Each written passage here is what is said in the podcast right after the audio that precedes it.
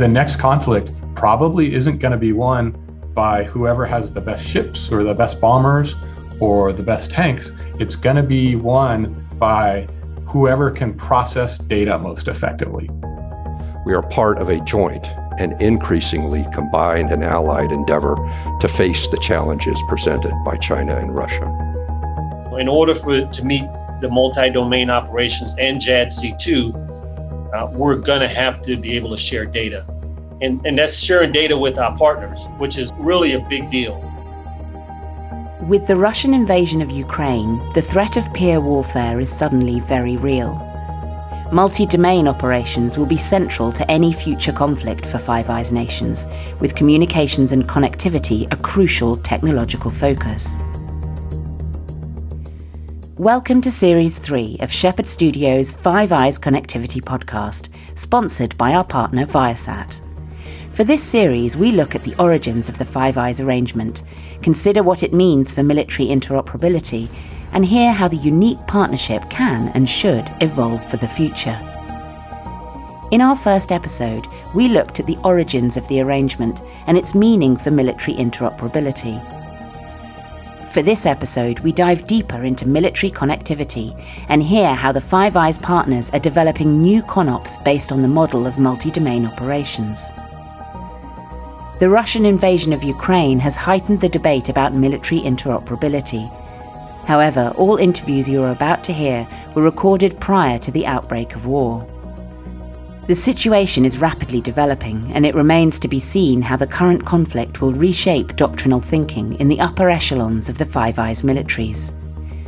But the themes discussed in this episode remain central to the peer adversary conflict discussion. Multi domain operations, or MDO, goes by different names. The Pentagon uses the term Joint All Domain Command and Control, while the UK prefers multi domain integration. We're already seeing the concept played out in real life.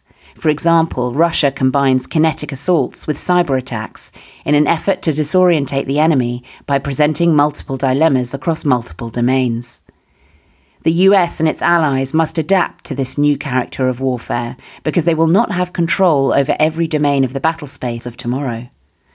But as the battle space becomes more complex, what will it mean for future warfare? Lieutenant General Sir Jim Hockenhull is Chief of Defence Intelligence at the UK MOD. Speaking last September at the DSEI event in London, he outlined the changing threat environment, which has moved beyond the long standing focus on terrorism and enduring counterinsurgency campaigns.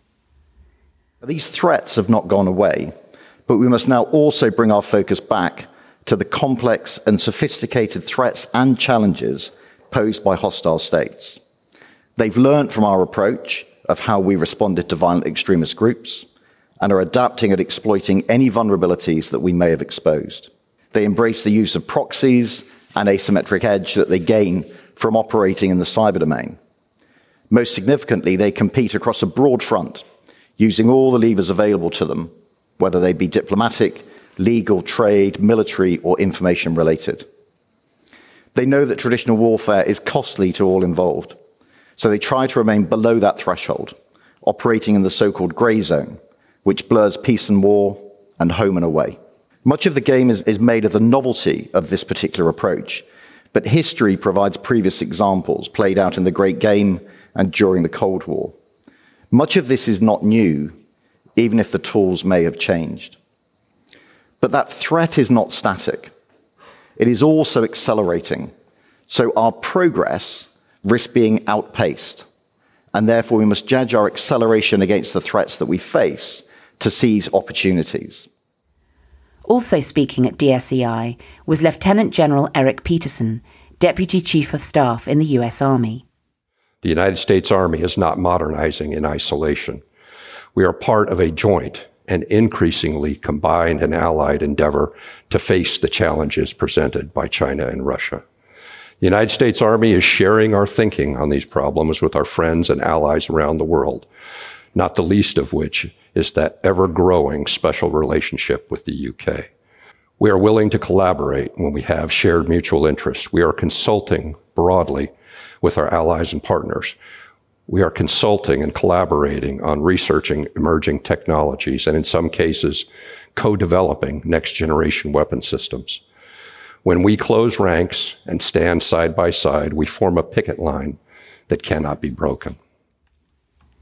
While the Five Eyes grouping is better known as an intelligence sharing partnership, it also plays a crucial role in binding together the militaries of the partner nations Australia, Canada, New Zealand, the UK, and the US. These countries must focus more and more on connectivity, linking assets across different domains and national militaries. In the context of increasing rivalry with China and Russia, the concept of multi domain operations is one way of achieving this ambition. Multi domain operations are our operating concepts and ideas for dealing with the future challenges of large scale conflict. MDO solves problems presented by China and Russia through the application of three tenets calibrated force posture, multi domain formations, and convergence. Calibrated force posture combines the pre-positioning of forces for strategic advantage with the ability for strategic maneuver. This vanguard of forces tests and challenges an adversary's A2AD. These inside forces are survivable and resilient multi-domain formations that can displace and maneuver while presenting foes with multiple dilemmas. The second tenet, multi-domain formations, combines the capacity and the capability to operate across multiple domains. Deployed in layers, hardened, reduced signature, amongst many other attributes, these formations have the endurance and the resilience to continue to operate in both competition and in conflict. For example, the first multi-domain task force delivers long-range precision strike integrated air and missile defense, electronic warfare, space, cyber, and information operations in both competition and in conflict.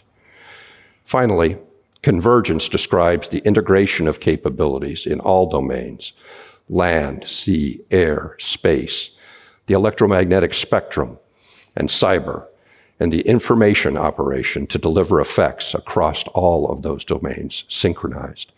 Convergence in those multi-domain operations requires the continuous rapid integration of those capabilities. And this implies the need for resilient, survivable systems that can persist and enable very fast decision making. How are nations such as the US pursuing this concept? One US Army effort is Project Convergence, a learning campaign with situational awareness and connectivity at its core. This effort looks to solve the challenges of convergence and convergence related problems through future warfare experiments and capability demonstrations. For example, Project Convergence 20 successfully digitally passed ground targets through an F 35 and vice versa to the ground to our various fire systems. This year, the UK, Australia, and Canada will observe Project Convergence 21, and next year we are anticipating and welcoming full British participation. Ultimately, the U.S. Army will retain and expand overmatch with China and Russia through decision dominance, where commanders sense, understand, decide, act, and assess faster and more effectively than their adversaries. Our Army Chief of Staff explains it this way Speed, range, and convergence give us decision dominance, and decision dominance gives us the overmatch that we need. At the heart of this concept is the notion of a connected battlefield, but what does that actually mean? This is Craig Miller, President of Government Systems at Viasat. The next conflict probably isn't going to be won by whoever has the best ships or the best bombers or the best tanks. It's going to be won by whoever can process data most effectively, whoever has the most sensors, whoever can move the data around among the sensors, whoever can process it most quickly and then distribute it back to the shooters that need the data. The differentiation is really going to be who can move data around fastest. It's going to look a little bit like what our homes are starting to look like, where we have you know, cell phones that anticipate our routes and give me the right route to take to avoid traffic because it knows if I'm going to work or if I'm going to school or if I'm doing something else. Smart TVs that know what I like to watch and give me a list of the things that it thinks I'll like. These are the type of things that we're going to see in the, the connected battlefield of the future too.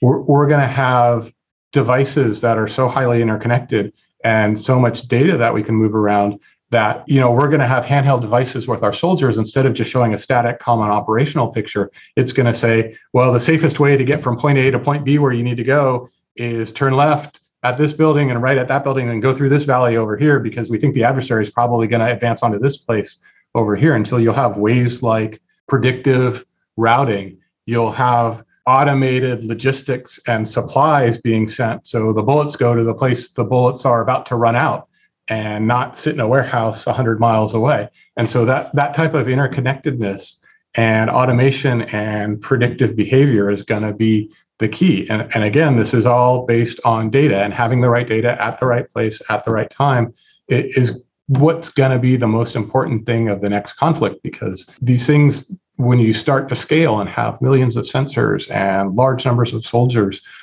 you, you can't have a person on the loop this all has to be done in machine time and it has to be done reliably and whoever does that best is who's going to win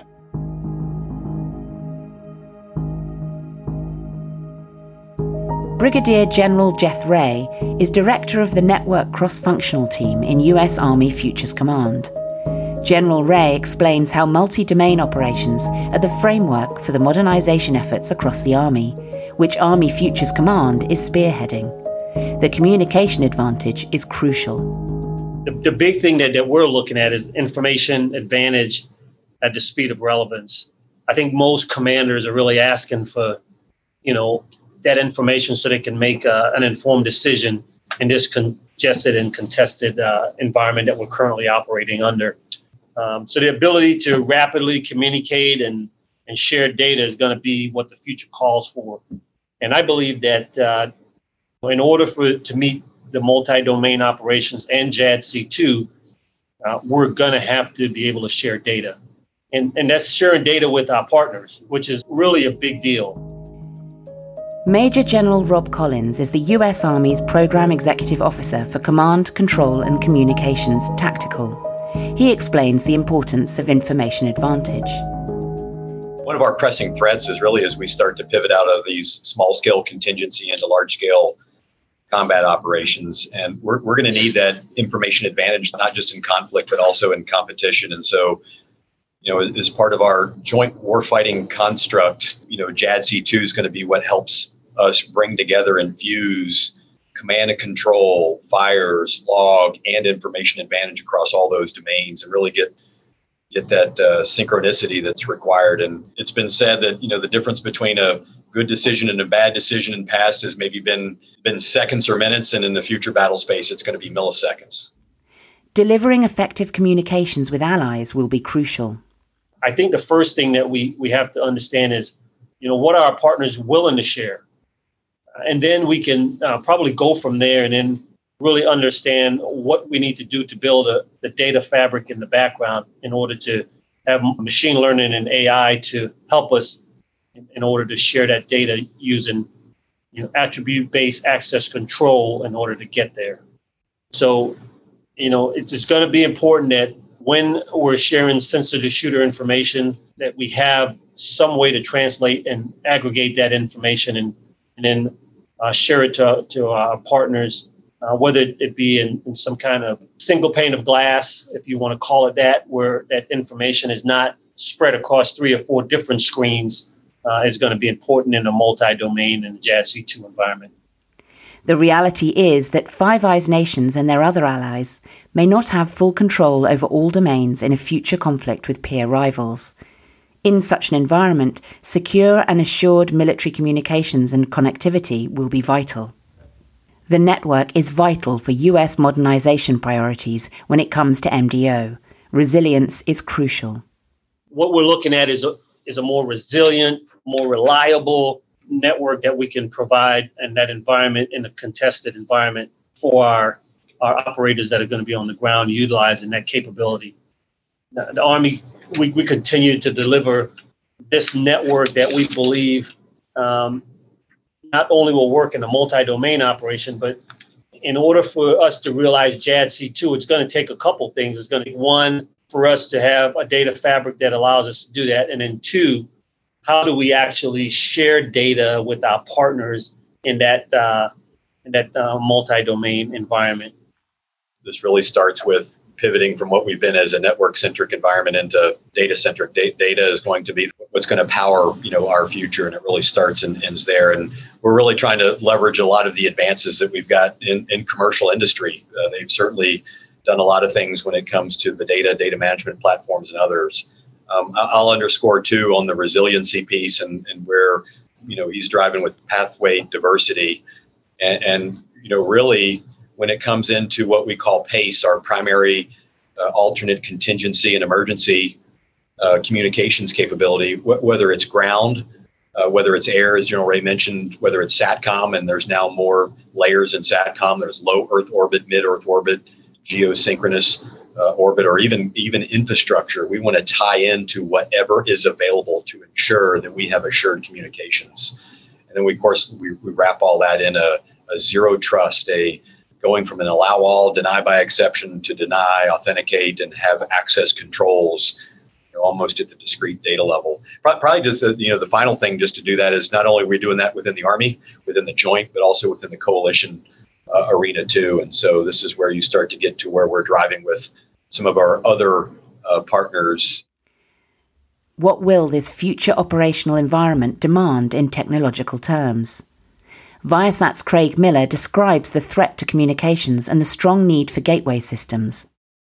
Part of the electronic warfare spectrum that is getting to be an issue is a lot of terminals and a lot of network equipment can be easily geolocated. And we, we saw this in a conflict in Eastern Europe not too long ago, where when users use certain kinds of communication systems, they had ordnance targeted on them within minutes. And so we have to have mindfulness of how we're emitting and how we expose ourselves when we use those communication systems as well, not just whether or not they can be taken away from us.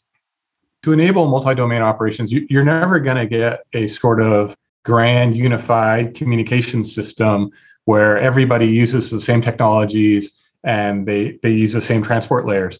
And so, really, what's important is gateway functions and functions that translate between one type of communication system and another type of communication system to allow that interoperability. And um, I'll, stop and pull back to a commercial example. Um, we all sort of take for granted our cell phones interact with each other and communicate with each other. But even those have a set of sort of gateway technologies and a sort of translation technologies because sometimes you're on Wi-Fi and sometimes you're on Bluetooth and sometimes you're on LTE or 5G. All of those things, you're talking to some endpoint that then translates it into some other networking technology. It may traverse three or four networking technologies and then back to the end user who may be using an iPhone talking to someone who's talking to an Android. So we have different hardware, uh, different physical layers, sometimes multiple different physical layers, and it all happens transparently. And th- these problems have all been solved in the commercial space and on the internet. And these solutions are directly applicable to creating interoperability among different military systems. What steps are the US Army taking to embrace and prepare for this future? Let's return to General Collins and General Rey. Let me just talk to not only about the what that we're doing, but also a little bit about the, the how. And I, will tell you one of the things we're doing is we're viewing network modernization through through both of those lenses. And I think as General Rey mentioned, you know, he, he's got a very crystal clear vision, laser focus on the what. And I think you've kind of heard data centric, transport agnostic, and, and also the, the security and the zero trust principles. What, what I'd also say too is in parallel, we're really reimagining the how. And so when I say that, you know, iterative capability sets, uh, modular and open architectures um, that can keep pace with uh, technology, uh, threat based capabilities. So we're really leveraging the breadth of acquisition authority pathways that we've been granted both by policy and by statute, and really kind of finally underscoring against the backdrop of what we would call our soldier-centric design and, and soldier touch points. So that that's really been really been key. And, and, one of the things we've done is a full partner with JADC2 with our joint service coalition uh, and industry partners to, to be able to do that. We've tried to pivot from a, a big bang, deliver it all at once into a, a two year network capability set delivery process. And that really allows us to insert those new technologies, sensor to shooter enhancements, and as General Rey mentioned, help and keep that informed by, by project uh, convergence. The three fundamental areas that across S&T and all of our echelons we're looking at is, is three things. Is the transport agnostic, that high speed, high capacity, multi-path on our systems in the future, all our antenna systems that we use in order to, to leverage the transport. We're looking at data centricity, moving away from network centric, where we to move the network everywhere that we went. We're trying to reach to it now, having that cloud based environment, whether it be in a tactical or in a strategic environment. And then all that has to be underpinned as the data is moving around in a security architecture that will take us from, you know, top secret level information and we can hand it off, you know, using commercial solutions for classified to our, you know, our tactical forces that are actually conducting operations on a target. So that's kind of where we're looking at that multi-layered security architecture as we go forward. Some of the things I tell you by the end of the, the fiscal year 22, we're going to have delivered to a total of eight brigade combat teams, six of our uh, reinforcing expeditionary signal units, and uh, two of our multi-domain task force. And then our initial capability set was really on tactical formations, uh, infantry BCTs, and as we go into our CapSet 23 and 25 uh, technologies, we're going to start looking at armor formations, Stryker formations, and then moving up in echelon to division and higher. And I'll tell you some of the specific technologies that we're looking at is from, from a data perspective, data management platforms and the ability to assimilate and to be able to ingress and egress large amounts of data, uh, to be able to take that, whether it's structured and unstructured, uh, store it, persist it, synchronize it, and secure it. From a from a transport perspective, we're looking at technologies that can you know, be able to decide between available paths to make make sure we can get those uh, capabilities distributed. And from a security perspective, a lot of zero trust principles, whether it's you know leveraging you know data that can be secured at the discrete uh, data element level to how do we do attribute level uh, access controls, uh, whether it's for accessing data based on giving access to data to those that need the data. And even from a coalition perspective, that allows our coalition partners to protect you know, sovereignty uh, where they need deem required. But what is the US Army doing to build experience with the MDO concept? Probably three three areas in particular we're really starting to take a look at. First being uh, the, the data management platform um, that we call the data fabric, if you will. In fact, we've recently done a lot of experimentation related to that to see, you know, how do we uh, how do we assemble uh, the various modular piece parts, Lego blocks, as we describe, to be able to bring in all that various types of data that's coming in, whether it's logistical data, whether it's intelligence data, whether it's mission command data. Uh, how do we bring that in and make sure that it can be translated, you know, ingested, uh, and then be able to be synthesized, understood, you know, in, in a human format so they can be able to facilitate this decision making and do all that at speed. So you're essentially linking a sensor through a C2 node um, to a specific shooter. So that's probably one specific area. I would tell you another area that we've been looking at from a perspective is joint and coalition common operational picture is certainly one that we've been looking at. And how do we look at from both a from an operations perspective, but also a force engagement uh, so that you're seeing things that are traditional situational awareness, but also coupling that with engagement. And then, two, uh, starting to look at how do we visualize the cyber domain. Uh, so we have lots of reps and sets with other physical uh, domains of ground, sea, uh, but now starting to bring in cyber and allowing commanders to be able to visualize uh, those specific areas. So I would say that's that's probably two uh, areas that we've looked at from a multi-domain operations perspective and really starting to get some of the reps and sets. And then as we start to learn from there, uh, start to put those capabilities out to the INDOPACOM and European command theaters uh, so that we can start to get some more uh, feedback as we continue to iterate.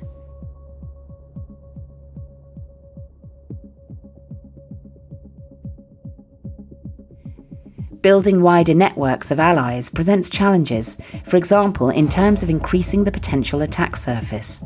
However, it's not just a problem to overcome, but can bring a range of operational and technological advantages.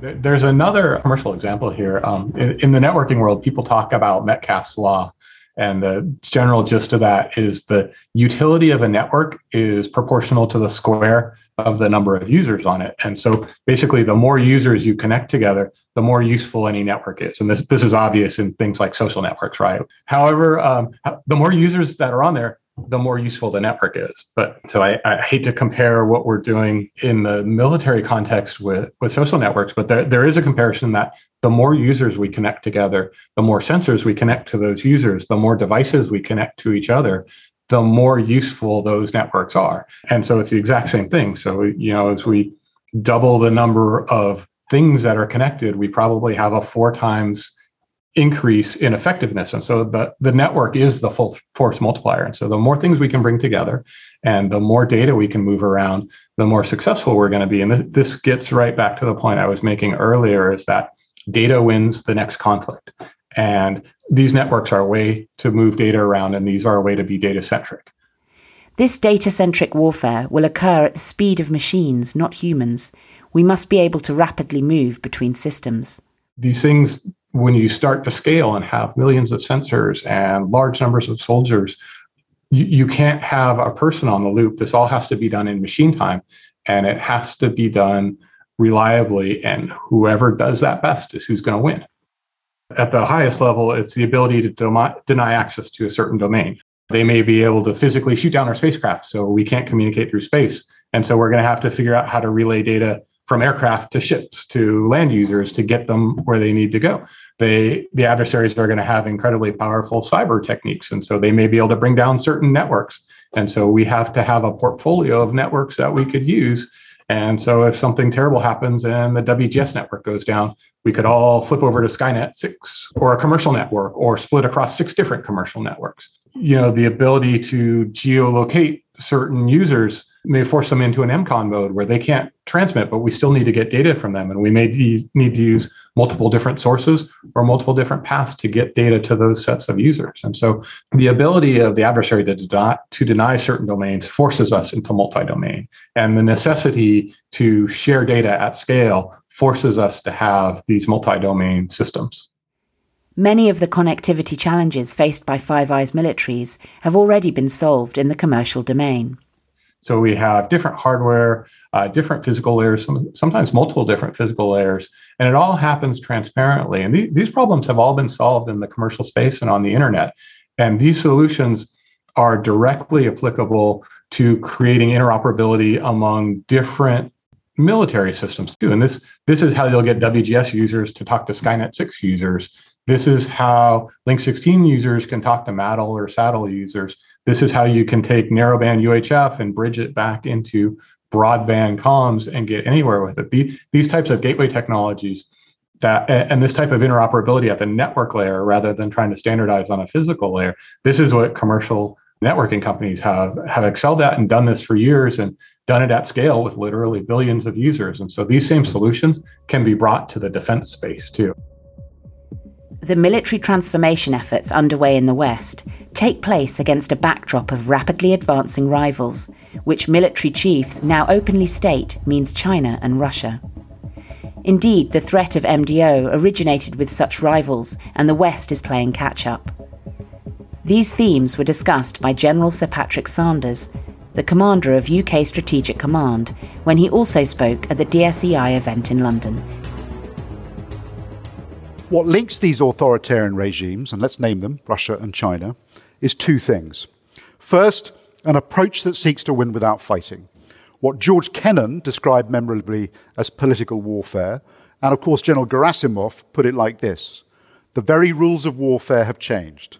The role of non military means of achieving political and strategic goals has grown, and in many cases, they have exceeded the power of force of weapons in their effectiveness.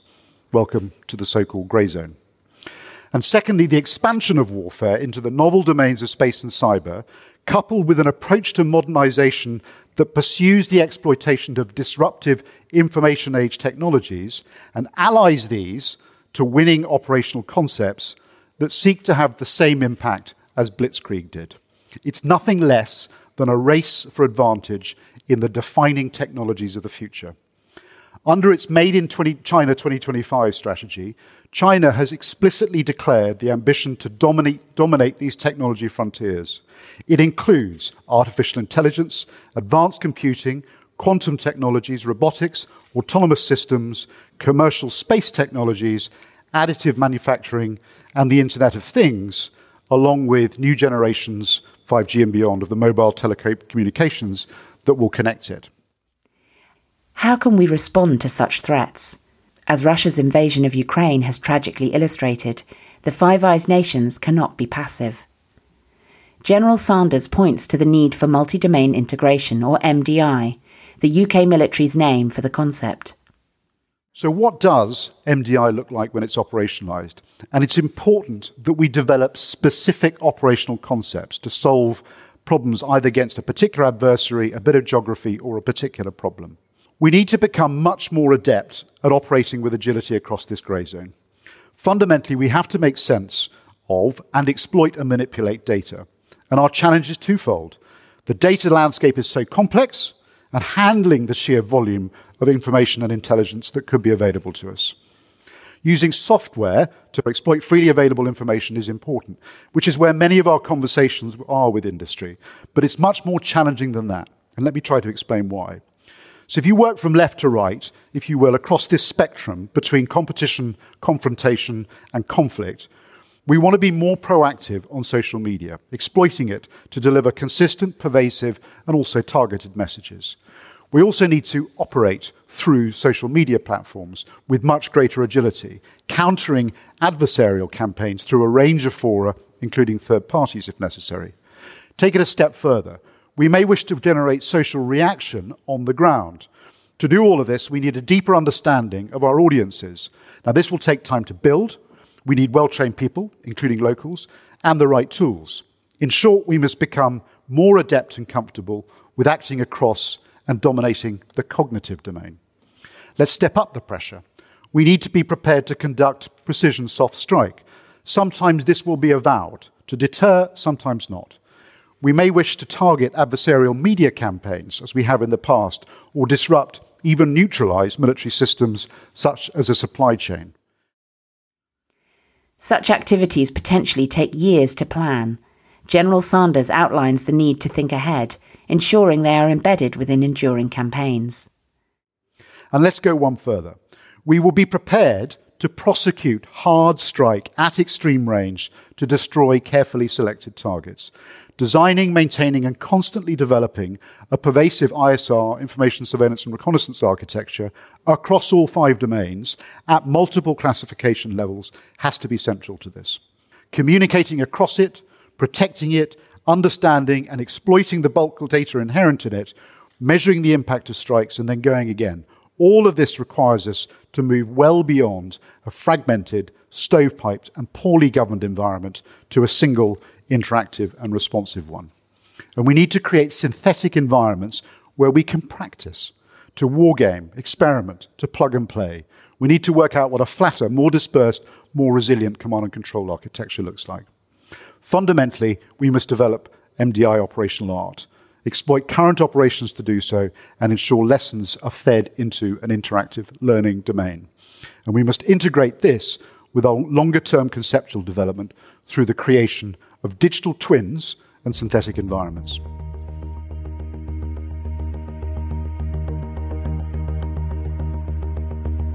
The Five Eyes nations and other Western allies do have certain advantages over authoritarian regimes. This is Dr. William Stoltz, Senior Advisor for Public Policy at the Australian National Security College. I think this is this is the, the thing to always remember is that China does not have and, and nor does Russia really have large fulsome networks of friends. You know, they don't have super close allies. They aren't battle hardened in performing deeply integrated military operations with other countries. That is uh, something that you know the Five Eyes nations, the NATO countries, and increasingly the Quad countries will have experience in. And so I think it, it's at several levels. It's at the operating level, just being able to fuse multiple countries' militaries together obviously has an operational advantage in terms of bringing a greater um, scale of force to bear in a in a conflict situation. But kind of further upstream from that is, I suppose, in capability development, where countries are able to pool their resources, pool their knowledge. Uh, in a way to achieve capabilities that can't realistically be achieved by single countries anymore. That coalition and allied advantage is top of the agenda for the US Army. Let's turn back to General Rey and General Collins. My last job as the J6 at CENTCOM, this was an area that we really dug into because I had, you know, 26 plus partners that I actually was sharing information with through what we call cross domains, uh, where, you know, it's manually moving the data through there by putting in ru- rules, rule base in order for information to move it's really time for us to look at a true mission partner environment, not a mission partner network. Networks, again, are very cumbersome in order to move data and information around. So what we what we worked on and what the Army and, and the rest of the DoD is working on right now is a mission partner environment in order for joint all domain command and control to be truly realized. That must happen. But like I said in the beginning, if we don't get with our partners and find out what they're willing to share, then the multi the mission partner environment really will never be realized because then we don't know what information we can and cannot share with our partners. So I think that's the first thing we have to find out. Policies is the second thing that we have to ensure that we tackle so that we know that we can share particular sensor information and what data we can share with our partners. But in order for the mission partner environment to be truly realized, it needs three things attribute based access control, identity management, and credentialing in order for us to truly realize that mission partner environment and share the data with our partners. We've got multiple work groups that I think, as General Rey mentioned, is the, the policies and the standards and other things. And they've they've looked at everything from engineering design to the technologies to how do we transition and, and, and go after discrete uh, acquisition, you know, aspects. And so we're trying to balance how do we do that? How do we do that iteratively? How do we look at things not only what we have from a mature technology perspective, things that have concepts that are available to employ, and then increasingly too, you know, affordability gets a little bit of a vote. I would tell you, you know, some of the other, you know, specific areas we're looking at is is certainly in the transport and the mission command. You know, how do we start to make sure that we can exchange common collaboration services such as email and voice communications, file chat, video teleconferencing. I, you know, one of the second areas we're really looking at is standards and protocols. Uh, you know, some of the areas that we're working with is the ABCANZ and the F, FMN forums, which you know do allow us to better share with some of the partners. And then, as General Rey mentioned too, you know, a lot of the security and the zero trust principles, and how do we get get beyond just perimeter based security to these identity management data tagging principles. The Five Eyes are looking to the future and asking how they can adapt to disruptive technologies like cyber attacks, AI, and quantum computing. We'll look at this area in detail in episode 3. For now, let's turn to General Collins for some final thoughts on the importance of technological development and the role that data serves. We always say that the network is foundational to all modernization efforts. It, it really touches everything. And, you know, as we talk, the future is all about speed, range, and convergence. And, that, and that's really what's necessary to get to, to JADC2 and MDO. And I think one of the things we also say, too, is, you know, the, the future of warfare really comes, comes down to robotics, autonomy, and artificial intelligence. And to be able to accomplish that, you've got to have data and you you've got to have a network. And so um, MDO really depends on getting commanders at all echelons the ability to see what's going on across all domains and you know in, in any type of environment, contested, and certainly where General Rey and I work in a very disconnected, intermittent, limited bandwidth you know environment. Um, the, the, transport and the data centricity are, are also foundational to artificial intelligence and machine learning um, to really operate the speed of war. I mean, we're looking at various things that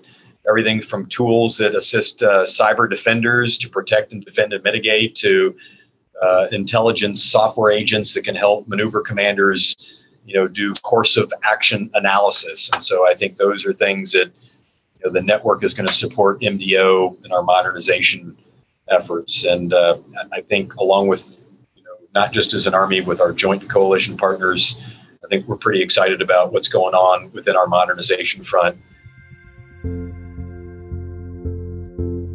Next time on Five Eyes Connectivity, we learn more about the threats and opportunities provided by such new technologies as artificial intelligence, 5G, and quantum computing. And we hear how much of the innovation the military will leverage in the future is being fostered by the commercial sector. That's next time on Five Eyes Connectivity. The Five Eyes Connectivity podcast was created by Shephard Studio in partnership with our sponsor Viasat. A big thanks for their support.